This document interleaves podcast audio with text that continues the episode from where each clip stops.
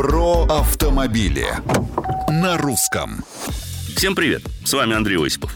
С моей точки зрения, новый Дастер и Дагестан, где мы его протестировали, сочетание идеальное – на фоне потрясающих пейзажей, более чем активных и порой откровенно бесстрашных водителей, одна из важнейших для Рено в России моделей продемонстрировала наилучшие качества. Это действительно другой Дастер. Он больше, вместительнее и комфортнее, с неубиваемой энергоемкой подвеской, адекватной системой полного привода и потрясающими, без преувеличения, внедорожными способностями.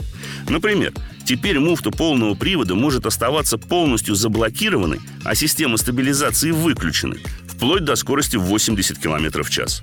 Запас по прочности огромен, а геометрические характеристики проходимости, несмотря на подросшую колесную базу, как и дорожный просвет в 210 мм, остались незыблемы. Гамма моторов и коробок подойдет любому, но я бы рекомендовал дизель или новый турбобензин в паре с шестиступенчатой механикой. Динамика пристойная, а расход топлива невелик. Расстроить могут разве что небольшие просчеты в эргономике, сохранившиеся от предшественника. Зато по сочетанию цена-возможности новому Дастеру конкурентов нет. Я же обещаю вернуться к этой мега-популярной в России модели после длительного теста для полноценной оценки ее потребительских свойств. Мнения, предложения, вопросы и комментарии оставляйте на страничках Русского радио в социальных сетях. С вами был Осипов про автомобили на русском.